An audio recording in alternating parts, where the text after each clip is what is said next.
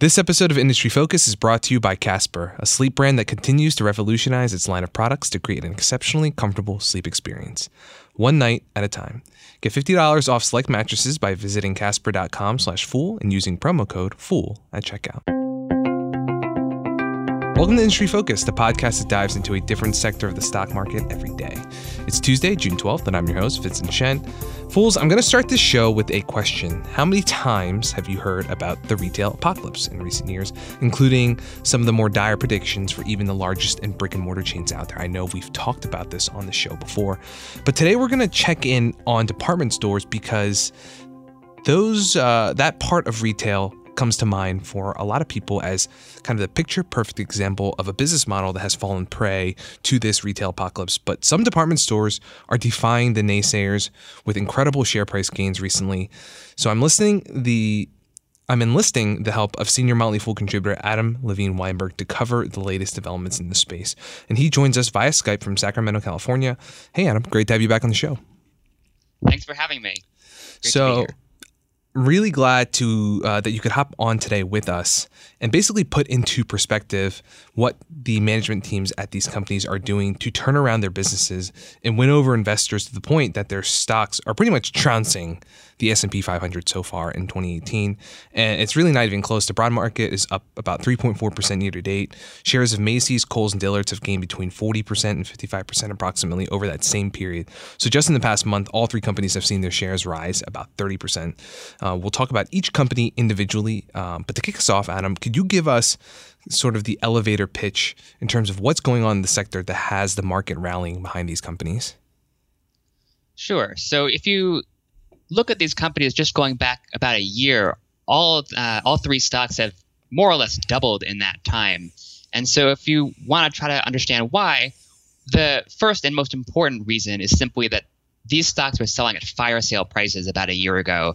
That was kind of the peak of investors' concerns about the retail apocalypse, and particularly how that would affect these department store names. Uh, Macy's especially comes to mind, but to some extent, Kohl's and Dillard's also fell into that group. You had uh, about a year ago declining gross margins, um, which was pressuring profitability at these companies. Uh, weak sales trends. All three were posting pretty uh, pretty steady comp sales declines through most of 2015, 2016, and the first half of 2017. And so all three companies were priced as if they were not going out of business immediately, but heading in that direction, um, you know, towards a you know, pretty dramatic decline in profitability that was really never going to return to previous levels. Mm-hmm.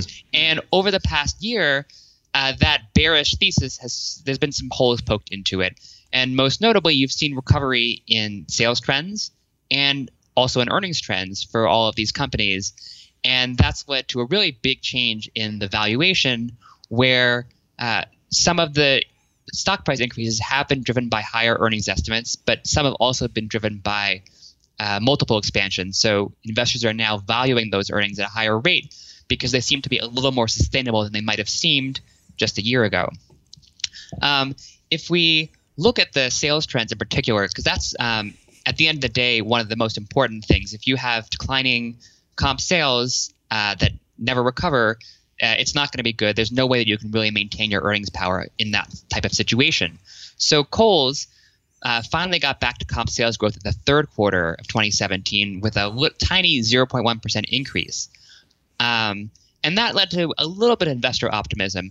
But it was really the fourth quarter when Kohl's posted an incredible 6.3% comp sales increase that investors really started to get excited. And that drove this huge increase in the stock price from around $50 up to where it's now uh, approaching $80. Um, Kohl's continued that uh, strong trajectory last quarter, the first quarter of 2018, with a 3.6% comp sales increase. Turning to Macy's, um, Macy's was a little uh, had a, a, longer slump, took a little bit longer to get growing again. And so in the fourth quarter of last year, when Kohl's put up this amazing growth, uh, Macy's did manage to get back to comp sales growth, but it was only a 1.4% increase. So modest, um, enough to lead to a, a, decent improvement in profitability, but not driving the incredible gains you saw at Kohl's. However, last quarter, the first quarter of 2018, uh, Macy's posted a 4.2% comp sales increase.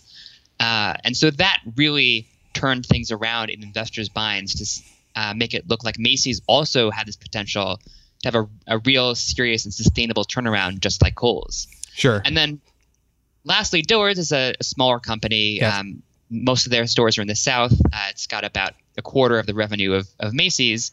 Um, and but Dillard's has also been seeing a bit of a turnaround with a three percent comp sales increase in the fourth quarter last year, and then a two percent increase in the first quarter of 2018.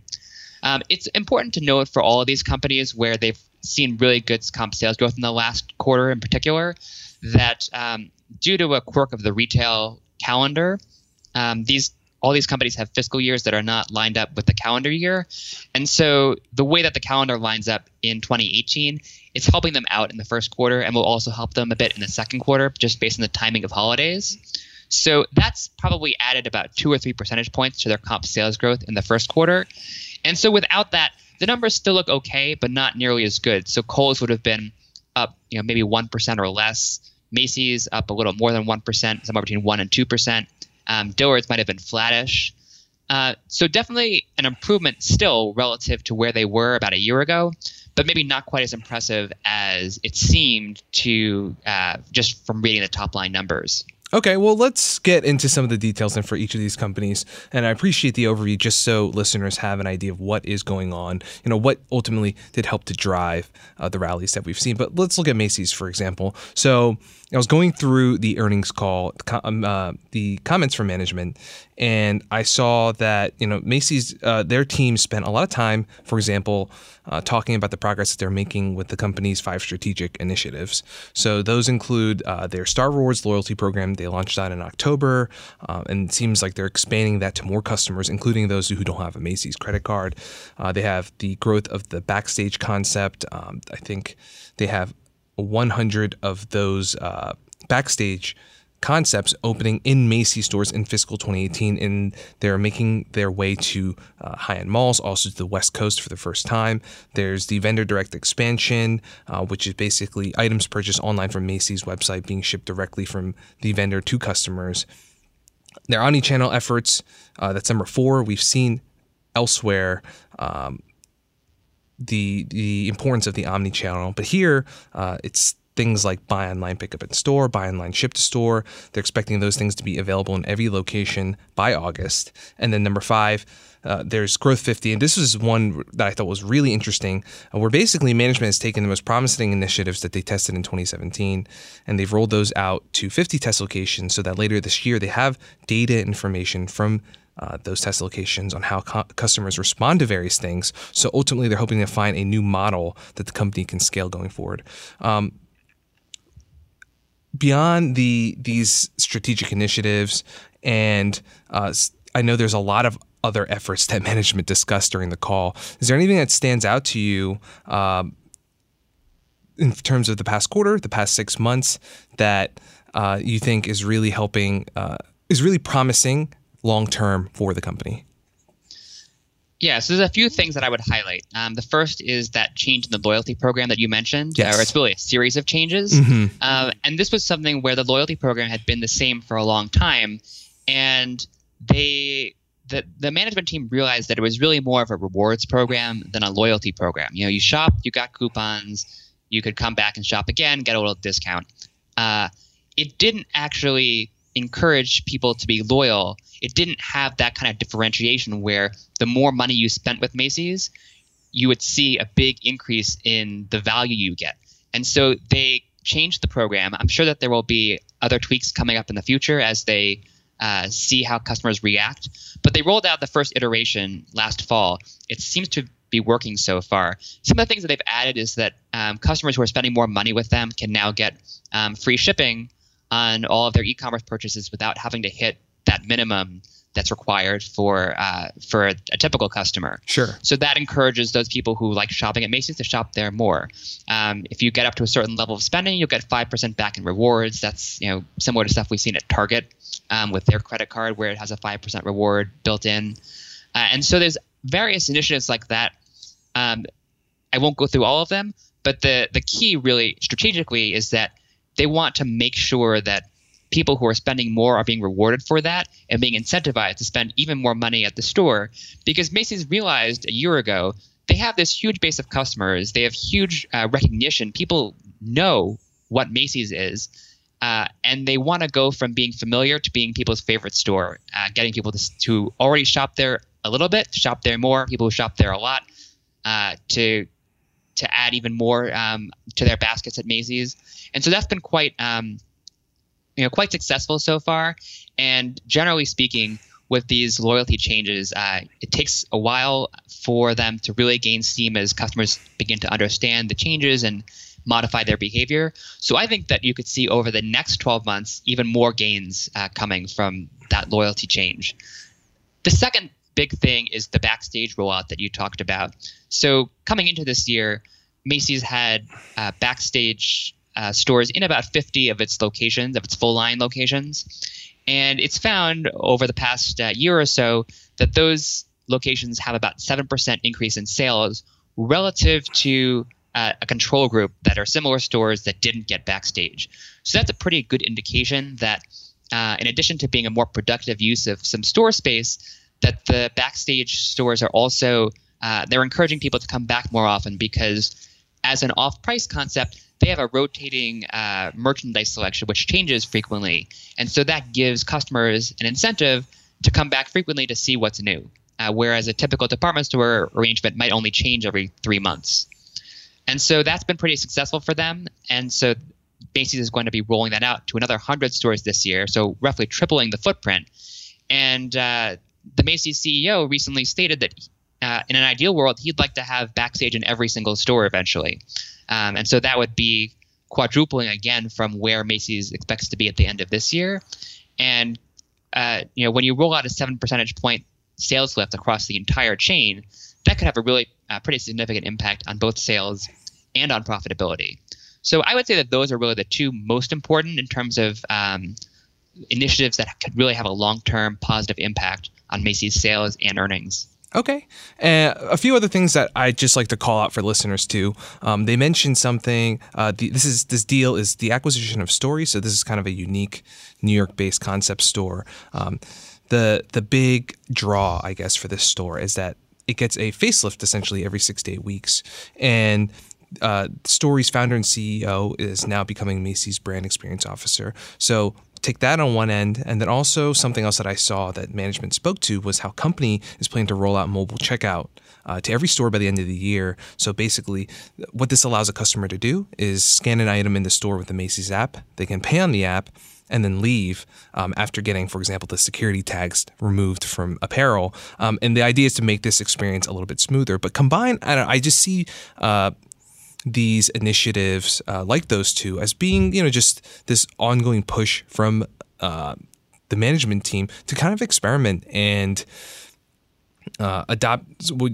I would consider to be more leading edge ideas in retail to make the experience uh, stickier and more uh, and to reduce the friction for a customer to close a sale uh, when they are shopping with the company.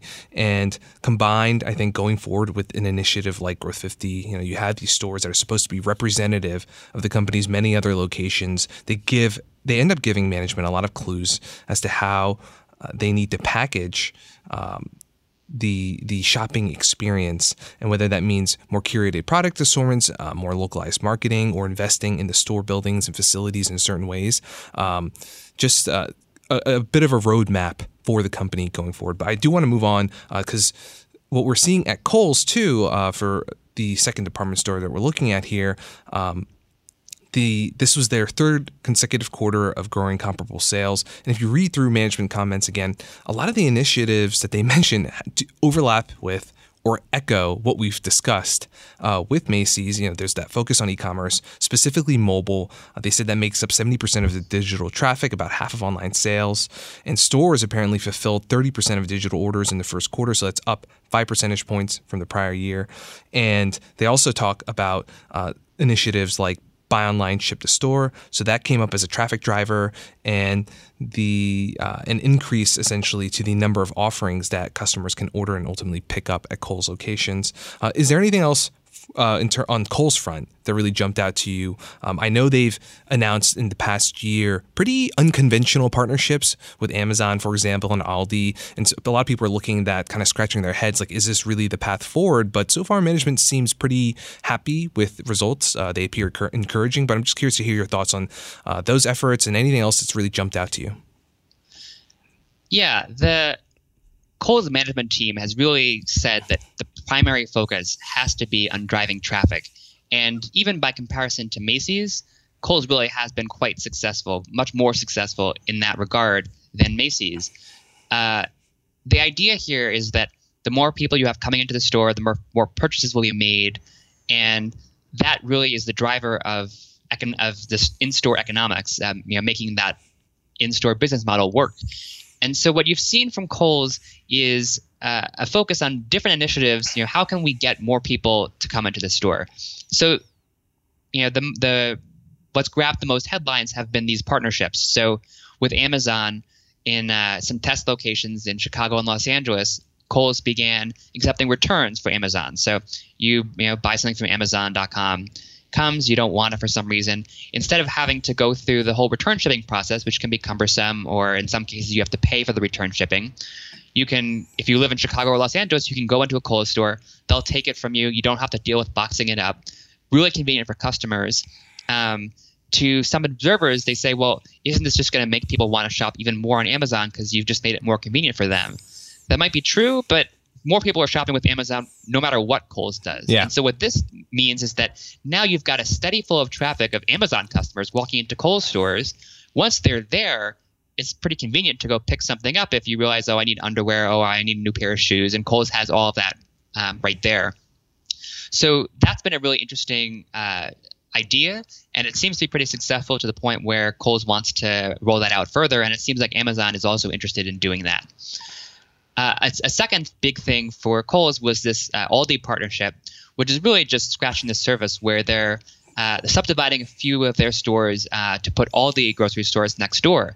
The idea there is grocery stores get lots of traffic. People are going there you know, weekly or multiple times a week. And if Kohl's doesn't actually need all of the retail space it has, uh, shrinking the store doesn't really have any downside. And in fact, in many stores, they've uh, changed the fixtures that they use to make the store um, appear like it's smaller uh, because they realized they were they had these giant stores where they were putting inventory in just to make the store look full and they didn't really need that much inventory based on the demand they were seeing. So Kohl's has been trying to reduce inventory, use different fixtures, but it really means that in about half their stores, Kohl's has an opportunity to shrink by uh, 20,000 square feet or so uh, or even 30,000 square feet and uh, really have a more optimal store size. And that creates room to bring in another tenant where one, they'll have a, a, rent check coming in every month, which obviously is good for the bottom line. But two, they're hoping that some of those people who are shopping next door at Aldi or another tenant that they might bring in will walk next door and go to Kohl's. So both of those moves really designed to uh, to bring more traffic in. And aside from those high profile partnerships, I think we should also mention uh, some of the product partnerships that Kohl's has been um, investing in. So uh, the most notable one was bringing Under Armour into the store last year. That's really helped them build up this uh, more credibility in this wellness initiative that they have. And so with lots of products from Under Armour, um, Nike, Adidas, all of these brands that are uh, into athletics and wellness, that's uh, helping Kohl's bring more traffic in, uh, maybe a consumer that's not previously been a, a, regular Kohl's customer. And some of the other things that we've heard about just even very recently in the last month uh, are new um, shops from Lego and FAO Schwarz that are coming in in time for the holiday season to uh, build up toys, uh, toys as a business line for Kohl's. And all of these brands obviously are, are looking for new distribution, particularly with Toys R Us about to close the last of its stores in the U.S. Yeah. So the the yeah the I'd say uh, you know the really interesting aspect of this in terms of that uh, the carve outs that Kohl's is leaving for partners like Aldi and Amazon. Um, it's just the fact that we've seen this trend where um, to increase foot traffic, uh, it is clear that a lot of these larger brick and mortar operations they have a lot more square footage, like you said, that they really need to serve in-store shoppers. And it's interesting how um, you see other big retailers like Target too, in terms of trying to get into more urban areas, uh, urban markets they are also shrinking their footprints and realizing that that might be the path forward for a lot of their locations. And last thing I'll mention too, um, in terms of some of the progress they've seen, both Macy's and Kohl's mentioned during their calls that their digital growth was in the double digits. I think for Kohl's specifically, right around twenty percent, and the standout, I think, for Kohl's uh, in terms of how they've approached this, that you know, growing digital business as uh, as important as that is, and how every retailer out there is is thinking about how they're investing in that channel, um, it's usually a drag on profitability because of the increased costs associated with order fulfillment. Um, but they uh, credit things like buy online, pick up in store, and, ter- and also additional investments that they've made in their e-commerce fulfillment centers. And as a result of those things, their gross margin has actually managed to expand uh, during the first quarter, at least. The even with this growth in digital, so that's definitely a good sign, I think. And so uh, the management management team did also speak to a little bit of the changes to their loyalty program and things like that. But I do want to move on uh, just so we have a little bit of time to talk about the the smallest of the three, uh, which is Dillard's, and any specific initiatives that you wanted to call out um, that management has been really focused on recently. Yeah, Dillard's uh, is a bit of an enigma. The company is still uh, largely owned by the founding family, the Dillard family. Uh, they hold all of the senior management roles at the company, other than CFO. And they don't hold earnings calls. They don't have investor conferences or presentations. They basically don't tell investors anything other than the quarterly reports that they're required to file.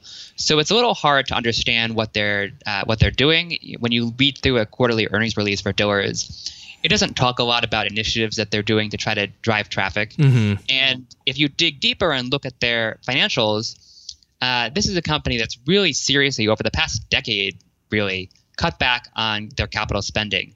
So whereas Kohl's and Macy's are spending about $700 million and a billion dollars respectively each year on capex, with a lot of that money going towards technology, uh, Dillard's is spending between 100 million and 150 million dollars a year. Now, to be fair, they do have a smaller store network, so that does cut down on the cost they need for reinvestment. Uh, that said, with a lot of these technology investments that you know there's not much change in what it costs to build out the same capabilities um, just based on what your uh, scale is and so um, other smaller retailers that are really tech forward are spending you know, just as much money as Kohl's and Macy's to build out their technology capabilities. Dillard's really just seems to be conserving, uh, you know, cash to, to maximize their free cash flow, and then with the free cash flow, um, management's just buying back a huge amount of stock. So with Dillard's, it really seems like the company is hoping for just a, a, broad revival in retail sales and improving mall traffic to uh, lift the business. And the company is not really investing a lot of money to uh, in self-help initiatives to try to fix its problems. And if you you know just digging into the first quarter numbers, it seemed like Inventory was up, uh, growing at a faster rate than sales, which is a little bit disconcerting because that often will put pressure on profit margins going forward. And also, the the two percent comp sales increase that Dillard's reported uh, was slower than what you saw at Kohl's and Macy's. Even though uh, Kohl's and Macy's have more of a presence in the Northeast and Midwest, where there are these really bad snowstorms uh, that probably hurt traffic and sales of spring apparel. Meanwhile, Dillard's is almost all uh, in the South, in that uh, kind of Sunbelt region. So that should have boosted Dillard's comp sales results last quarter and really didn't seem to help very much. So it's a little troubling um, what you're seeing at Dillard's right now. And it's not clear that the company really has a strategy to make a sustainable turnaround. Uh, look, if the market does great, um, the fact that they're buying back so much stock will lift the stock price simply because uh, even if the uh, net income is flat, that's a big boost to earnings per share. Uh, the problem is that you saw a big increase in Dillard stock price a few years ago through this strategy, and then uh, beginning around 2015, profit margins deteriorated deteriorated very rapidly, uh, and uh, really the bottom fell out from under Dillard stock. And so there's really a risk that that's going to happen again whenever the next retail downturn happens, and you know that could only be a year or two away for all we know. Okay. All right. Well, I do want to consider uh, talk a little bit more about uh, outlook and uh, you know how sustainable the progress is for some of the other uh, companies that we've talked about in terms of the rest of 2018 and beyond that. Thanks to our friends at Casper for supporting the Motley Fool and Industry Focus. You hear us emphasize on the show each week the importance of thinking long term when it comes to your investments and finances. Well, one piece of advice I've also followed for many years now is to similarly invest in the things that keep us on the ground. I can't remember who first shared that advice with me, but your shoes, your tires, and your mattress, those are all things that will pay dividends in your life when chosen with care, and a good night's sleep personally tops the list of priorities for me. That's why I'm so glad I discovered Casper. Casper is a sleep brand that continues to revolutionize its offerings to create an exceptionally comfortable sleep experience one night at a time. Casper's mattresses are designed by humans for humans. The original Casper mattress combines multiple supportive memory foams for a quality sleep surface with just the right amount of sink and just the right, amount of bounce. Not to mention a breathable design that helps you sleep cool and regulate your body temperature throughout the whole night. And this isn't just any old mattress company. Casper offers a wide array of products to ensure an overall better sleep experience and to make the mattress shopping experience easy. Order online, and their US made mattresses are delivered straight to your doorstep in a compact box. Shipping and returns are free in the US and Canada. You'll spend one third of your life sleeping, and Casper understands how important it is to truly sleep on a mattress before committing. That's why Casper gives you 100 nights to try it out. Get $50 towards select mattresses by visiting casper.com slash fool and use promo code FOOL at checkout. That's a $50 credit towards select mattresses by visiting casper.com slash fool and using promo code FOOL at checkout. Terms and conditions apply. All right, so Adam, uh, we've talked about some of the tailwinds and the initiatives that are helping these department store stocks rally recently. Um, my last question to you on this before we move on then is do you think that this party will last? And in that case, which of these retailers do you think are in the strongest position to kind of keep up the momentum behind their rallies? Uh, I think that, as I mentioned before, the Dillard's rally doesn't really seem sustainable to me. Mm-hmm. Uh, it seems like it's really boosted by these stock buybacks. And when the market turns, I don't see the initiatives at Dillard's that would maintain um, the profit margin even at the lower levels where it is today. Uh, between Kohl's and Macy's, I definitely uh, I own both of those stocks. I definitely like both companies. Uh, I would say that Kohl's has more upside um, just based on its turnaround initiatives because Kohl's, uh, first, I really like the move to bring in uh, other retailers, and particularly Aldi and uh, grocery stores that drive a lot of traffic uh, into its locations. As I mentioned before, it's really just scratching the surface. Has a lot of room to do that, bring in rent, and also hopefully boost sales in the the stores next door. Um, additionally, Kohl's um, has very very strong free cash flow, and lastly, the store locations, which are mainly not on the malls, um, are in more accessible locations, is definitely a big plus for Kohl's. Uh, as for Macy's, I really like the turnaround initiatives. I think there's more upside there. Uh, Macy's also has a huge amount of very valuable real estate, uh, highlighted by its uh, flagship store in Manhattan, which is probably worth at least $3 billion. And as Macy's um, manages to monetize some more of that real estate, that could definitely provide an additional lift to the stock. But I do see the um, prevalence of mall based real estate as being a problem long term for Macy's uh, because even with all the initiatives they're doing, it does seem like mall traffic will continue to decline. Uh, at least for the next few years, and so that's going to be a persistent drag that Macy's will have to overcome that Kohl's is not facing. Okay, all right. Well, uh, I want to move on to our last topic for today. And, you know, we've been talking about this rally that a lot of these department stores have seen, but it's obviously not all sunshines and rainbows for this space. Uh, we're going to close out this episode by spending a few minutes catching listeners up uh, on Sears. So, shares for this company are down 90% in the past five years. Uh, CEO Eddie Lampert and his team uh, seem convinced that, you know, after messing with real estate, uh, shrinking the store base enough, uh, the company can eventually turn a profit again at some point in the future. Um, and I I understand the strategy um, in terms of doing whatever it takes to uh, pay the bills, keep the doors open. But when you couple it with some of the other moves, like the sale of some of their major brands like Craftsman and Lands' End, uh, plus Kenmore is also on the chopping block now, the end game feels like it would just be a shell of a healthy retail business than an actual going concern. So I'm curious, uh, you know, the Sears situation. Uh, what is what's the latest, and is there really um, an ending here that you think investors would be happy with?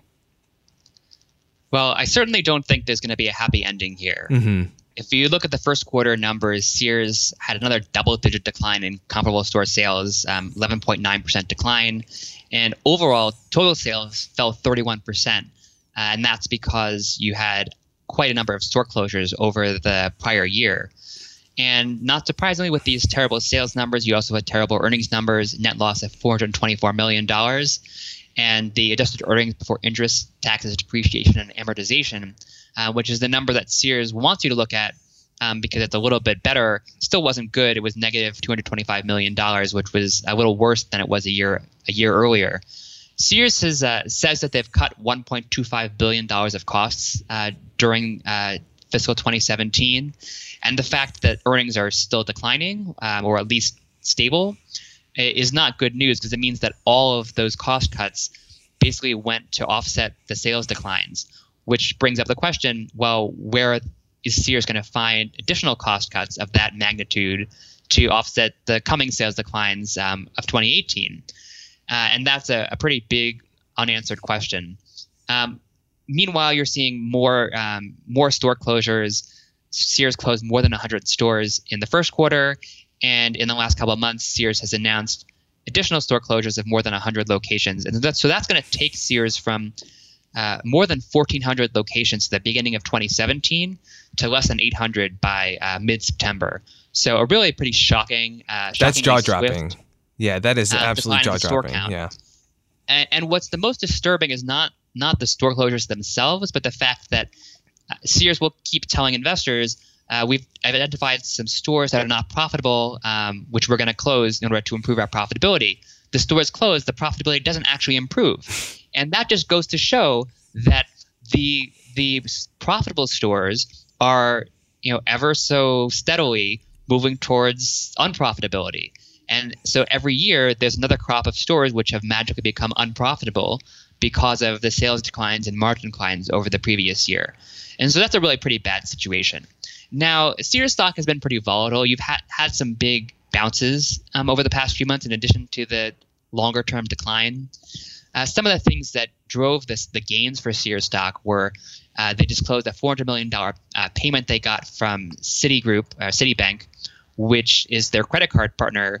And that was a payment to extend uh, their existing partnership. They offer this uh, Shop Your Way credit card, which offers a, a variety of rewards it's set up structured to be a little bit like the the Costco credit card that uh, is also issued by Citibank. The difference is that lots and lots and lots of people shop a lot of Costco, and the same can't be said for Sears. And so it's just it's a, a lookalike, but it's not nearly as successful. Uh, however, Citi did uh, make this payment to extend the agreement and also to buy out uh, Sears' interest in some of those credit card accounts and that definitely was helpful because it is is giving a cash infusion that will keep the company alive for a little bit longer. However, Sears burned almost two billion dollars of cash last year, and Sears seems to be on track um, towards uh, a similar level of cash burn in 2018, um, before possibly having a, a little bit of improvement in 2019 the problem is that over the past several years, Sears had a huge number of assets that it could sell to fill the gap um, and pay for its operating losses. And it's really running out of assets to sell at this point. Uh, the company does own a bunch of real estate. It owns that Kenmore uh, appliance brand that it's looking to sell. Sears is also looking to sell um, parts of its home services unit. And uh, ESL Investments, which is Eddie Lampert, the CEO's hedge fund, uh, he, he runs a hedge fund in addition to running Sears Holdings. ESL has announced that it, it's interested in buying some of these assets. The problem for Sears is that almost all of its valuable assets are now encumbered in some way. That means that they're being used as collateral, either to support its debt or support its pension obligation. And Sears has over $5 billion of debt and a pension deficit of more than $1 billion. So there's really a lot of, uh, of money that's uh, being called for by these different um, commitments that Sears has made over the past few years. So the result is that even if Sears does manage to sell all these assets, a lot of the proceeds will need to go to paying down the debt, uh, contributing it to the pension plan, and that won't leave a lot to uh, to plug further gaps in uh, in its operating losses. Mm-hmm. And as a result, I think it's going to be you know pretty difficult for Sears to survive past uh, you know past late 2019 or early 2020. The company does seem to have enough liquidity to make it to the end of this year, uh, but it's it's definitely confronting a problem, and uh, there's no clear solution just because the underlying retail business has become so bad. It's just in, in terminal decline at this point.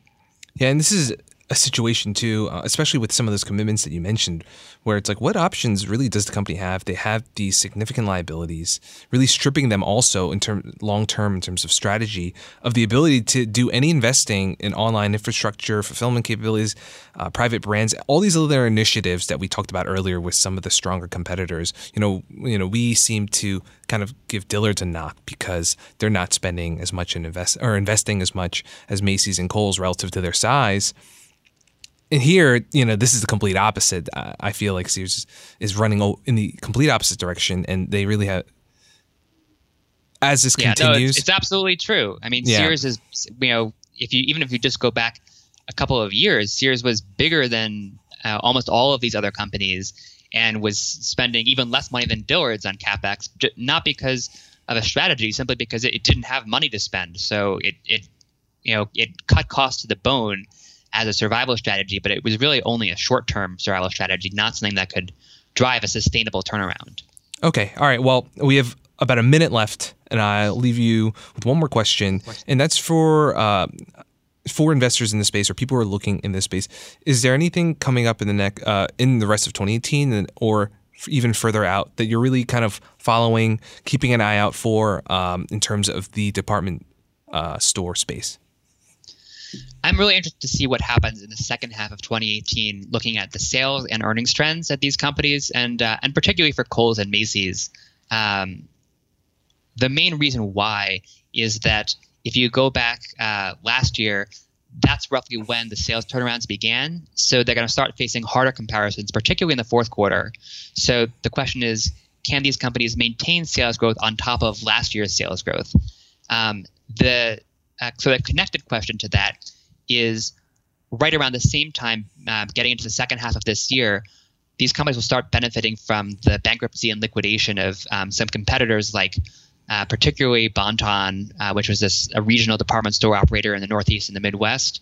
Um, also, to some extent, Toys R Us, uh, which is you know also filing you know filed for liquidation and is closing all of its stores. So it's a big question of whether um, these chains can capitalize on the disappearance of these competitors to uh, to make sales gains at their expense. Okay. All right. Well, thank you so much for joining us today. Thanks for having me on again. All right. People on the program may own companies discussed in the show, on the show, and the Motley Fool may have formal recommendations for against any stocks mentioned. So don't buy or sell anything based solely on what you hear during the program. Thanks for listening, fools. See you next week.